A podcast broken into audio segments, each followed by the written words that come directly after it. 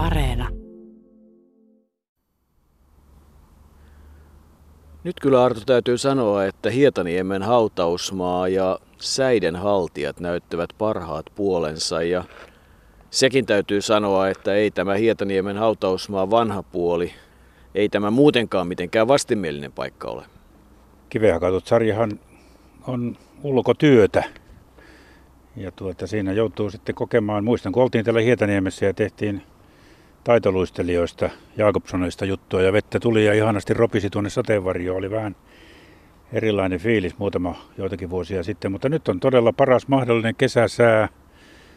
Ja kun on lepopäivä, niin traktorikaan ei tule häiritsemään tätä meidän juttutuokiotamme. Olemme täällä tapaamassa vanhalla puolella nimenomaan miestä, jota monet ovat kutsuneet Suomen urheilu isäksi. Mikään virallinen nimitys se ei ole, näin, näin mä olen ymmärtänyt, mutta monet ovat ymmärtäneet siitä aktiviteettien määrästä, mikä Ivar Wilskmanilla oli, että hänen ansiostaan Suomessa urheilutoimintaa harrastetaan yhä enemmänkin. Tämä hautausmaa vanha puoli sinänsä, se muistuttaa hyvin paljon tuota Pariisin Père hautausmaata, jossa kuuluisin hauta lienee monille, ei kaikille, on varmasti doors Jim Morrisonin hauta, se on jo tällä hetkellä vähän jouduttu suojaamaan pyhiinvaeltajilta. Ja se, siellä kivet ovat kanssa vähän niin sikin sokin, että ei oikein tiedä, mistä niitä hautoja löytäisi. Vähän samantyyppistä on täällä eh, vanhalla hautausmaalla Hietaniemen puolella. Haudat ovat hyvin lähellä toisia, kivet ovat eri kokoisia ja vähän vinksin vonksin, mutta ei niin pahasti kuin Pariisissa, josta muuten löytyy muun muassa tuo Napoleonin upseerin Jean-Pierre Champillioninkin hauta. Hän oli mies, joka Napoleonin sotaretkellä Egyptissä – löysi Rosettan kiven ja oppi sen avulla tulkitsemaan hieroglyfejä. Huomaatko Jouko, miten sivulausella päästään hyvin äkkiä varsinaisesta aiheesta todella kauas? Joo, kuvittelin, että seuraavaksi viet meidät seikkailulle Morumbin hautausmaalle, jossa Ayrton Sennan hauta on. Ja, ja itse ajattelin sitä, että tuo hautausmaa tai takana oleva vanhempi osa, niin on oikeastaan myös aika lähelle samanlainen kuin se kuuluisa lontoolainen Highgate-hautausmaa, jossa olemme myös vierailleet mutta nyt ollaan kuitenkin Ivar Edward Wilskmanin haudalla, joka syntyi Töysässä 26. helmikuuta 1854, 23 kuukautta ennen kuin ensimmäinen suomalainen urheiluseura Segerföreningen i Björneborg perustettiin 26. ensimmäistä 1856. Ja Wilskman eli 78-vuotiaaksi 10.4.1932 hän oli siihen saakka varsin hyvä kuntoinen, mutta sitten tuli romahdus ja, ja hän menehtyi hyvin nopeasti, sai halvauskohtauksen kotonaan, mutta ehkä häntä kuvaa hyvin se, että hän vielä auttoi ambulanssimiehiä, kun oli jäänyt ovien taakse jumiin, niin otti vasaran, nousi ylös ja hakaset rikkoi niin, että ambulanssimiehet pääsivät sisälle. Siinä oli elämänkaari, jonka sisälle kätkeytyy aivan valtavasti asioita – Erik von Frenkel, Martti Jukola, Tahko Pihkala, monet muut sen ajan suurmiehet, urheiluvaikuttajat ovat kyllä olleet ihan valtavan monessa mukana. Jos lähtee tarkastelemaan Ivar Wilskmanin elämää, niin ensimmäiseksi pitää muistaa se, että todella hänen syntymästään tuli viime vuonna kuluneeksi 160 vuotta.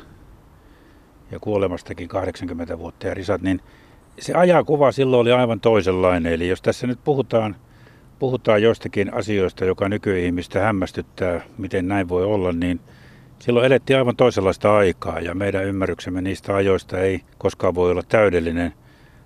Se on ihan eri varma asia, että Ivar Wilskman oli kuitenkin, hän ei ollut niin jyrkkä monissa asioissa kuin esimerkiksi Tahko Pihkala tai Toivo Aro. Ja hän oli monessa mukana. Tuossa kun keskusteltiin ennen kuin ryhdyttiin tähän äänitykseen, niin, niin totesit itse Jouko, että miten moneen asiaan ihmiset ovat pystyneetkin. Mutta siihen aikaan todella aktiivinen ihminen, hän hoiti monia asioita. Se oli suomalainen tapa. Hän ei välttämättä ollut kaikkein pätevä, mutta sopiva, koska hän oli yleisesti tunnettu ja tunnustettu tekijä. Ja Wilksmanillakin oli monta sellaista asiaa, jossa hän oli mukana, mutta kyllä hän suuren työn nimenomaan tämän suomalaisen terveysliikunnan ja ja, ja urheilunkin kannalta teki. Siitähän me ei päästä kyllä mihinkään eikä me halutakaan. Ei, ja, ja kyllä hänen ajatuksensa tänä päivänäkin monelta katsantokannalta ovat varsin moderneja. Oikein huvittaa, kun lukee hänen ajatuksia ja sitä, mistä tänä päivänä liikunnassa ja urheilussa keskustellaan. Ja, ja kyllähän tietysti eivät ne hänen voimisteluliikkeensä, eivät ne mihinkään ole oikeastaan muuttuneet.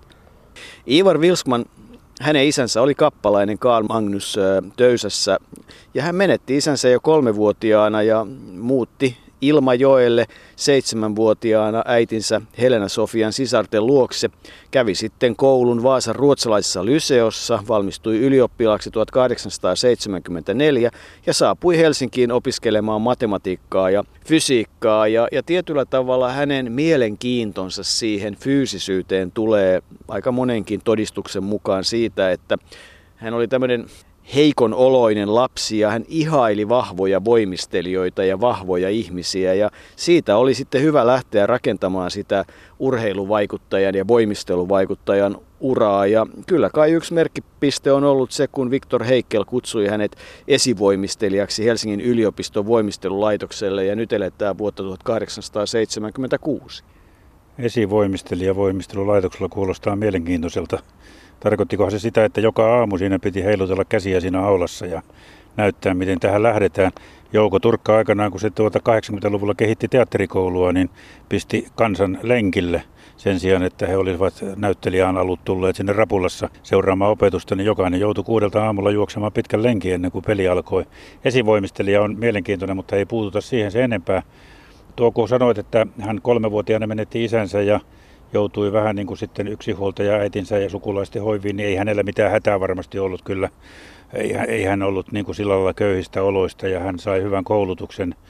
Ja vaimokin löytyi sitten sinä aikana, eli kun hän oli lukukausien välillä opiskellessaan Helsingissä Ilmajoella tuomari Paul Rochierin perheessä kotiopettajana, niin tuomarin äh, arkistohoitajana samalla, niin hän avioitui 1882 perheen tyttären Matilda Wilhelmina Rochierin kanssa Eli sieltä työpaikalta ikään kuin löytyi sitten elämänkumppani ja kaksi poikaahan sitä avioliitosta syntyi. Toinen pojista, Atle, kuoli jo vuonna 1921 ilmeisesti oman tahtonsa kautta ja hän lepää tuossa samassa haudassa täällä Hietaniemessä isänsä kanssa samoin kuin äitinsä eli Minkken, kuten tuota Matilda Wilhelminaa kutsuttiin, niin nämä kolme tuossa haudassa ovat. Kivi on vähän vinossa, mutta suuri pala suomalaista urheilun ja liikunnan historiaa siinä joka tapauksessa on. Niin, kyllä se avioliitoaika on ollut mielenkiintoinen.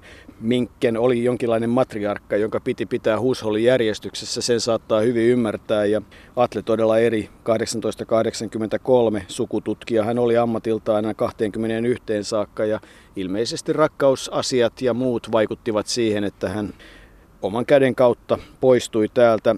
Jarl oli sitten juristi. Hän eli vuoteen 34 saakka kuoli vasta kaksi vuotta isänsä jälkeen ja hänellä oli kaksi lasta. Sairaus, ilmeisesti sappi tai munuaissairaus vei hänet, mutta siinä on semmoinen hauska pieni anekdootti perheen elämästä, että Jaal ei ollut tyttö ja Vilski kovasti toivoi perheeseen tyttöä ja niinpä Jaal sai muutaman ensimmäisen vuoden käyttää tytön asua, mutta perheessä tuo Atlen, joka atletismin kautta sai nimensä, niin menehtyminen oli sen verran rankka paikka, että kun kotona oli piano, niin sitäpä ei muuten sen jälkeen siellä Katajanokalla lääninvankilan kupeessa Kauppiaan kadulla ei sitten soitettu sen jälkeen, kun hän menehtyi. Mutta tärkeä aika hänelle, erittäin tärkeä aika oli se, kun hän 1877 tuli Norssin, eli silloisen alkeisopiston vakinaiseksi voimistelun opettajaksi. Hänellä on ollut moisia seuraajia, Väinö Lahtinen, Esa Seeste, Tuomo Jalantie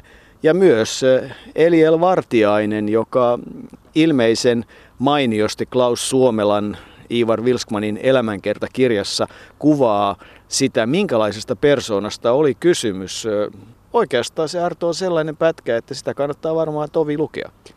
Joo, kyllä tämä mielestäni selvittää ikään kuin tästä, tämän, lukemalla ja kuuntelemalla ikään kuin saa kuvan tuohon eteensä siitä, minkälaisesta miehestä. Siinä tulee esille myös se, mitä sanoit, että hän oli lapsena pieni ja sairaaloinenkin ja ihaili, että hän lopulta ei sitten pystynyt fyysisestikään kehittämään itseään kuin yläpuolelta. Sekin käy ilmi tästä kuvauksesta, jonka Eliel Vartiainen on seuraavasti tähän kirjaan antanut. Eli hän lähtee siitä, että kuitenkin Ivar Vilskman eli Vilski voimisteluopettajana oli nimenomaan oppilaidensa puolella.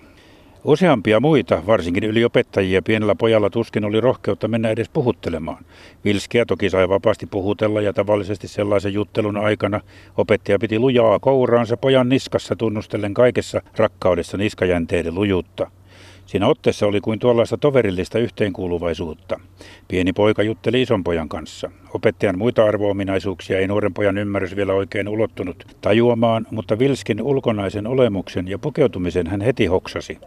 Ehkä poika ensin huomasi opettajansa jalkineet, niissä kun olivat korot oudon korkeat ja kapeahkot, kai erikoisvalmistetta, koska poika ei muista muilla sellaisia nähneensä. Kun vielä itse jalka oli pieni ja siro ja askel lyhyt, tuntui se alapää pojasta hieman naiselliselta. Mutta kaikki se, mitä oli siitä ylöspäin, olikin sitten oikein miehistä miestä. Ajan kuosin mukaan olivat Vilskin raitahousut aina piukat kaunismuotoisten reisivarsien päällä. Olisivatkohan muu housut pysyneet hyvässä ojennuksessaan sellaisten upseerin jalan alusnauhojen avulla, niin poika on muistelevinaan, kuin sitäkin, että liivit olisivat olleet joskus värikkäät. Entäs Vilskin hyvin tyköistuva saketti lyhyine häntineen? Edestä avonaisena se antoi Vilskin korkean rinnan kaikessa uljuudessaan esiintyä.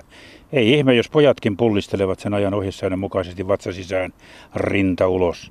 Mutta Vilskillä tuo korkea kaarivuus oli pysyvä. Ja oli vielä eräs pukuseikka, joka herätti huomiota. Vilskillä ei ollut pystykaulusta, vaan kovaksi tärkätty käännetty, sellainen nykyaikainen, mutta niin avara, että pää saattoi hankauksetta kääntyä mille taholle tahansa, päästäen samalla myös ulkoilman vapaasti karaisemaan kaulaa. Kyllä tämä aika hyvin kuvaa sitä, minkälainen ihminen ainakin noin ulkoisesti Ivar Vilskman on ollut.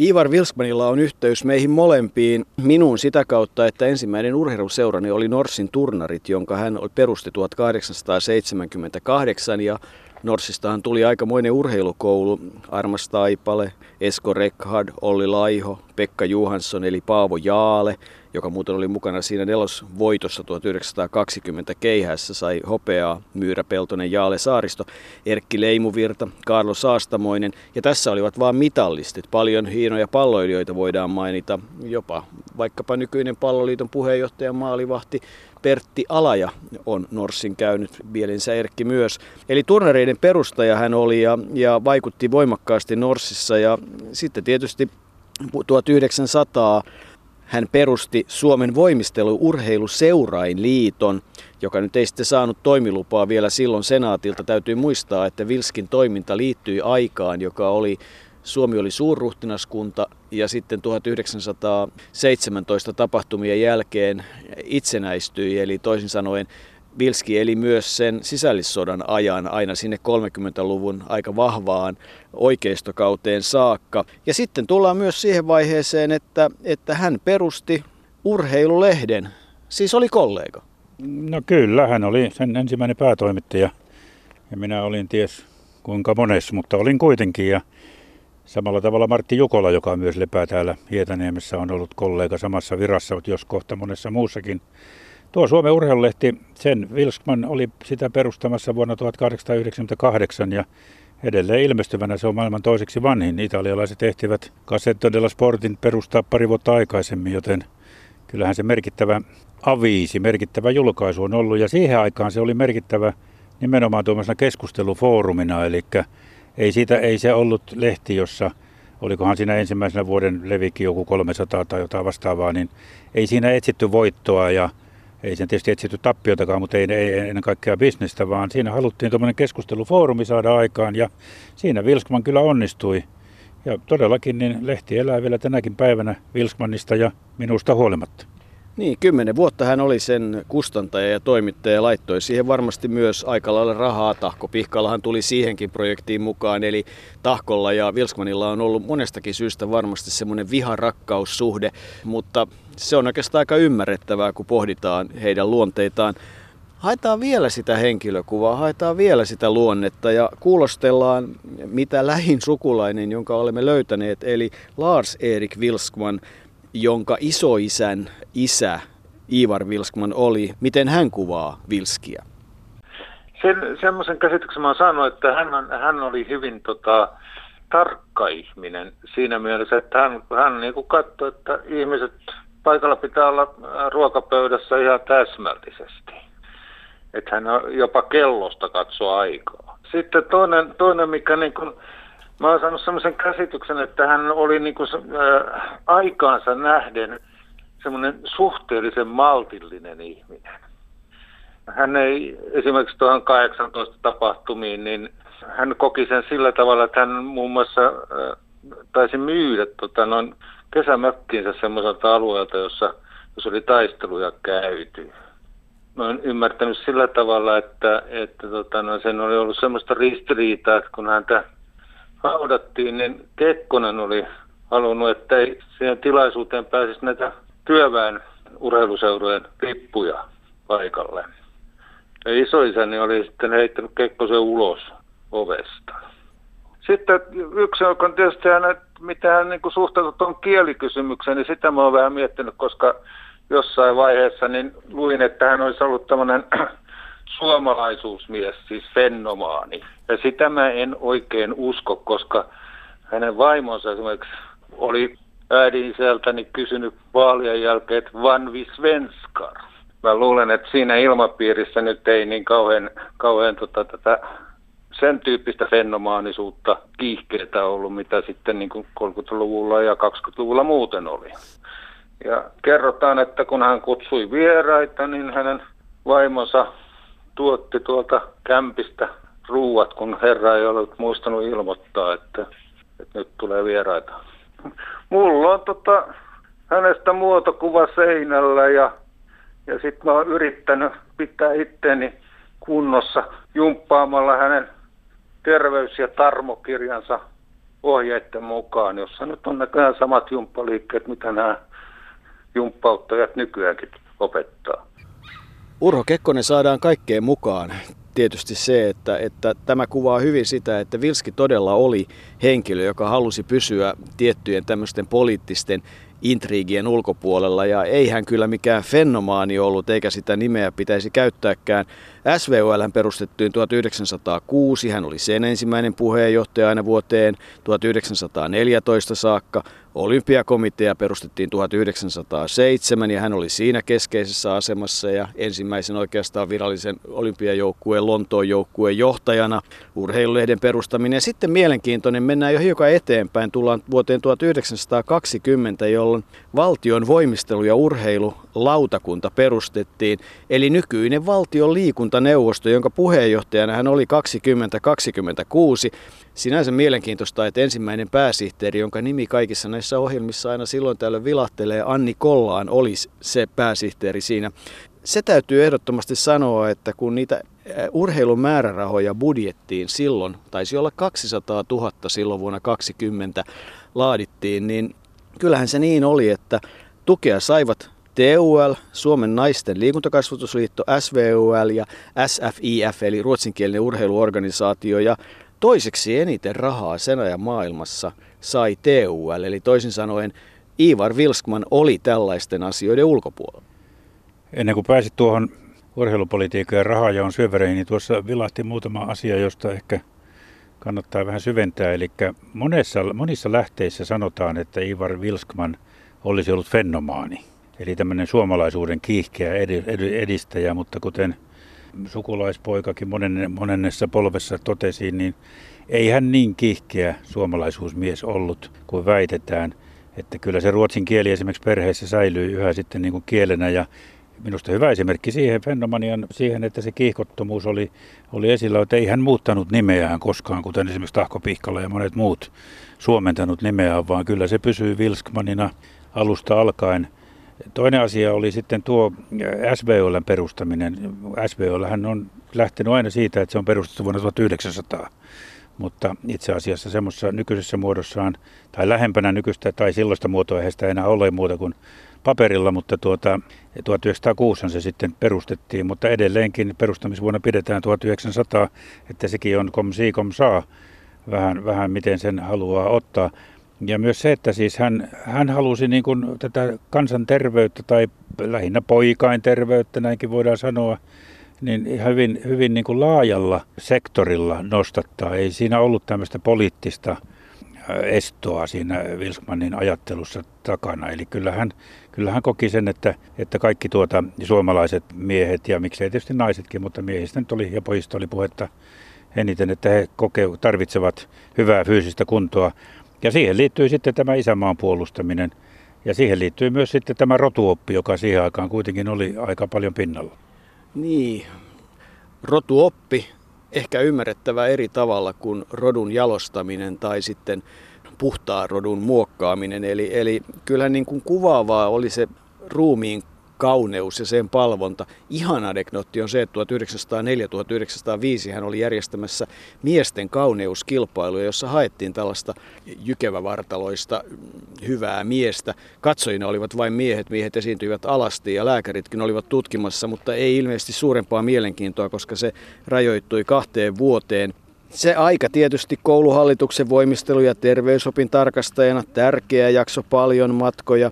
Kouluhallituksen liikunnan tarkastajana hän keskittyi paljon hygieniaan, keskittyi erilaisiin asioihin. Siitä riittää aikaa ja se on tietysti ollut noin yhteiskunnan kehittymisen ja koululaitoksen ja, ja voimisteluopettamisen kannalta tärkeä asia hyppäsit jälleen sitä, niistä rotuasioista, mutta kyllä mun mielestä niistä pitää vähän enemmän pystyä puhumaan, koska ajan kuva täytyy ensinkin muistaa tietysti oli erilainen, mutta kyllä siellä aika kärjekkäitäkin ajatusmalleja oli, kuten esimerkiksi Tahko Pihkalalla ja Toivo Arolla.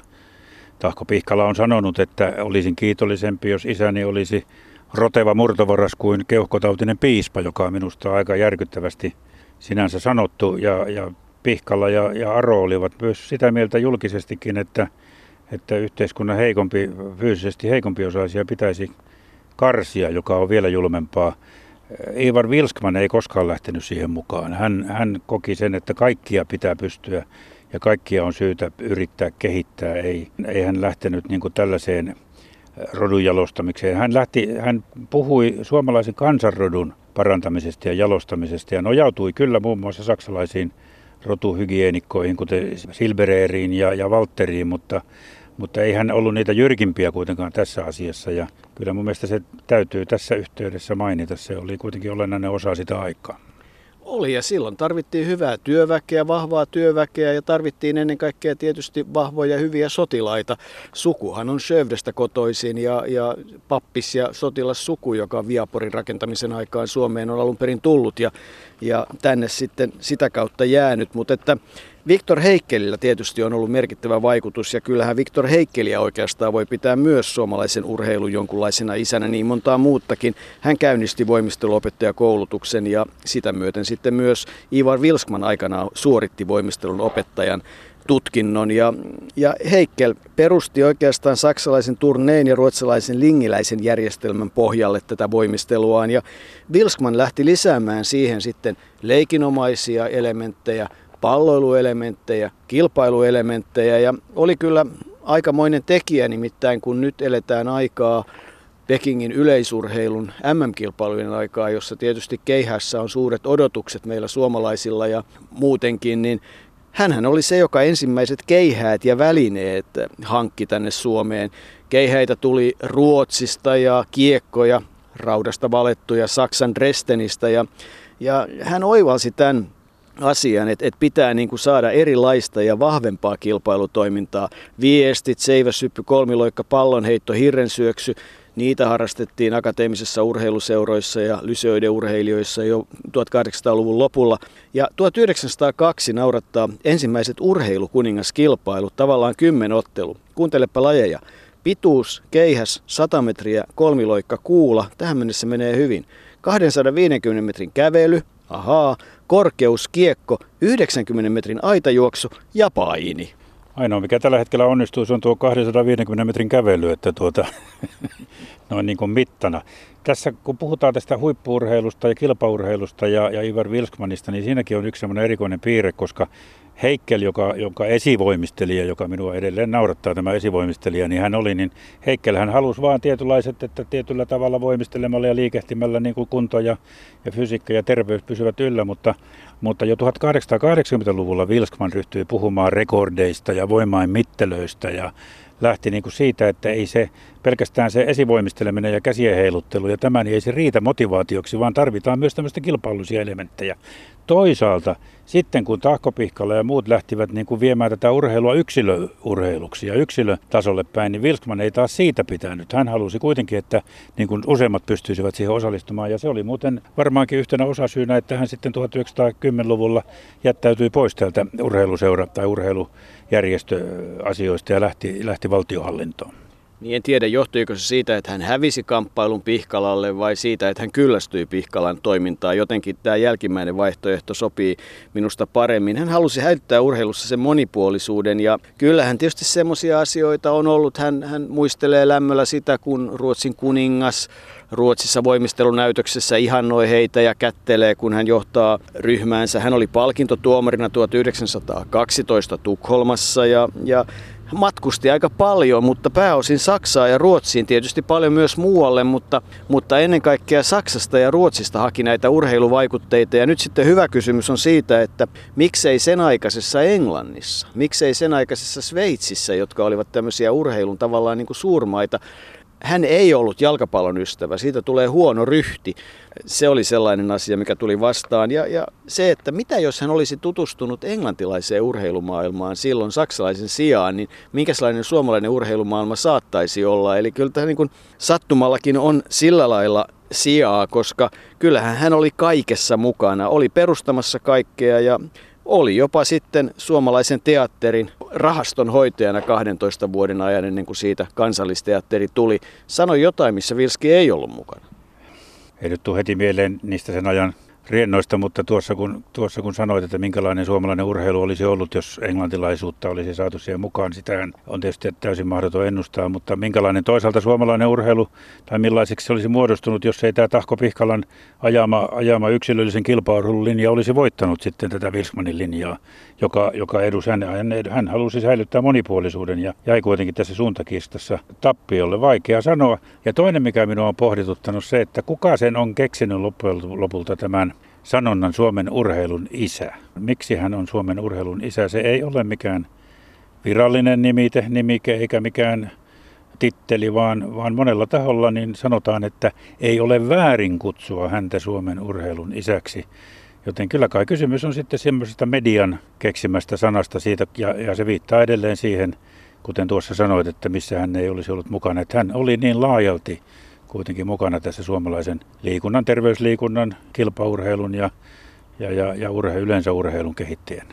Niin, oli siis kaikessa mukana ja kaikkea perustamassa. Siis oikeastaan isä melkein kaikille organisaatioille, jotka tänä päivänäkin toimivat. Kirjoitti 17 urheiluteosta, 19 terveysopin ja matematiikan teosta ja, ja oli kyllä kerrassaan mielenkiintoinen hahmo, jota sitten myös, joka ikuistettiin. Töysässä hän on hänen patsaansa ja, ja hänestä on tauluja ja hänestä on postimerkki ja, ja kyllä häntä niin kuin sillä lailla muistetaan. Työnarkomaani, tarkka ja se mikä hänen olennainen piirteensä on, että kun hän oli kaikessa mukana, niin hänellä oli aina kiire mennä jo seuraavaan paikkaan. Oli koko ajan etukenossa ja sen takia voi olla, että jotkut päätökset eivät sitten olleet ihan parhaita mahdollisia tai ainakaan aivan loppuun saakka mietittyjä. Hänestähän riittäisi tarinaa, pieniä kertomuksia ja kaikkia, missä hän on ollut mukana vaikka kuinka paljon, mutta niin se hänenkin päivänsä sitten päättyivät 32 ja hautajaiset olivat vanhassa kirkossa. Ylioppilasvoimistelijat kantoivat hänet Suomen lippuun verhottuna tänne Hietaniemeen ja naisvoimistelijat olivat tehneet kunnia kujan. Olihan se komea lähtö Suomen urheilun isälle, jota nimeä nyt on kuitenkin hyvä käyttää. Kyllä, Töysästä lähtöisin ollut Ivar Vilskman teki paljon hyvää. Kiireet loppuivat ja nyt ne kiireet ovat tuossa kiven alla. En tiedä, jos puhutaan Suomen urheiluisästä ja niinkin merkittävästä ihmistä kuin Ivar Vilskman, niin onhan tuo hauta tietysti aika lohduttoman näköinen siihen verrattuna. Ei siitä kyllä ihan tarkkaan selville saa, että minkälaista ihmistä on ollut kysymys siinä. Se on muiden kivien joukossa vähän vinossa – Adle ja Minkken ovat siinä samassa haudassa.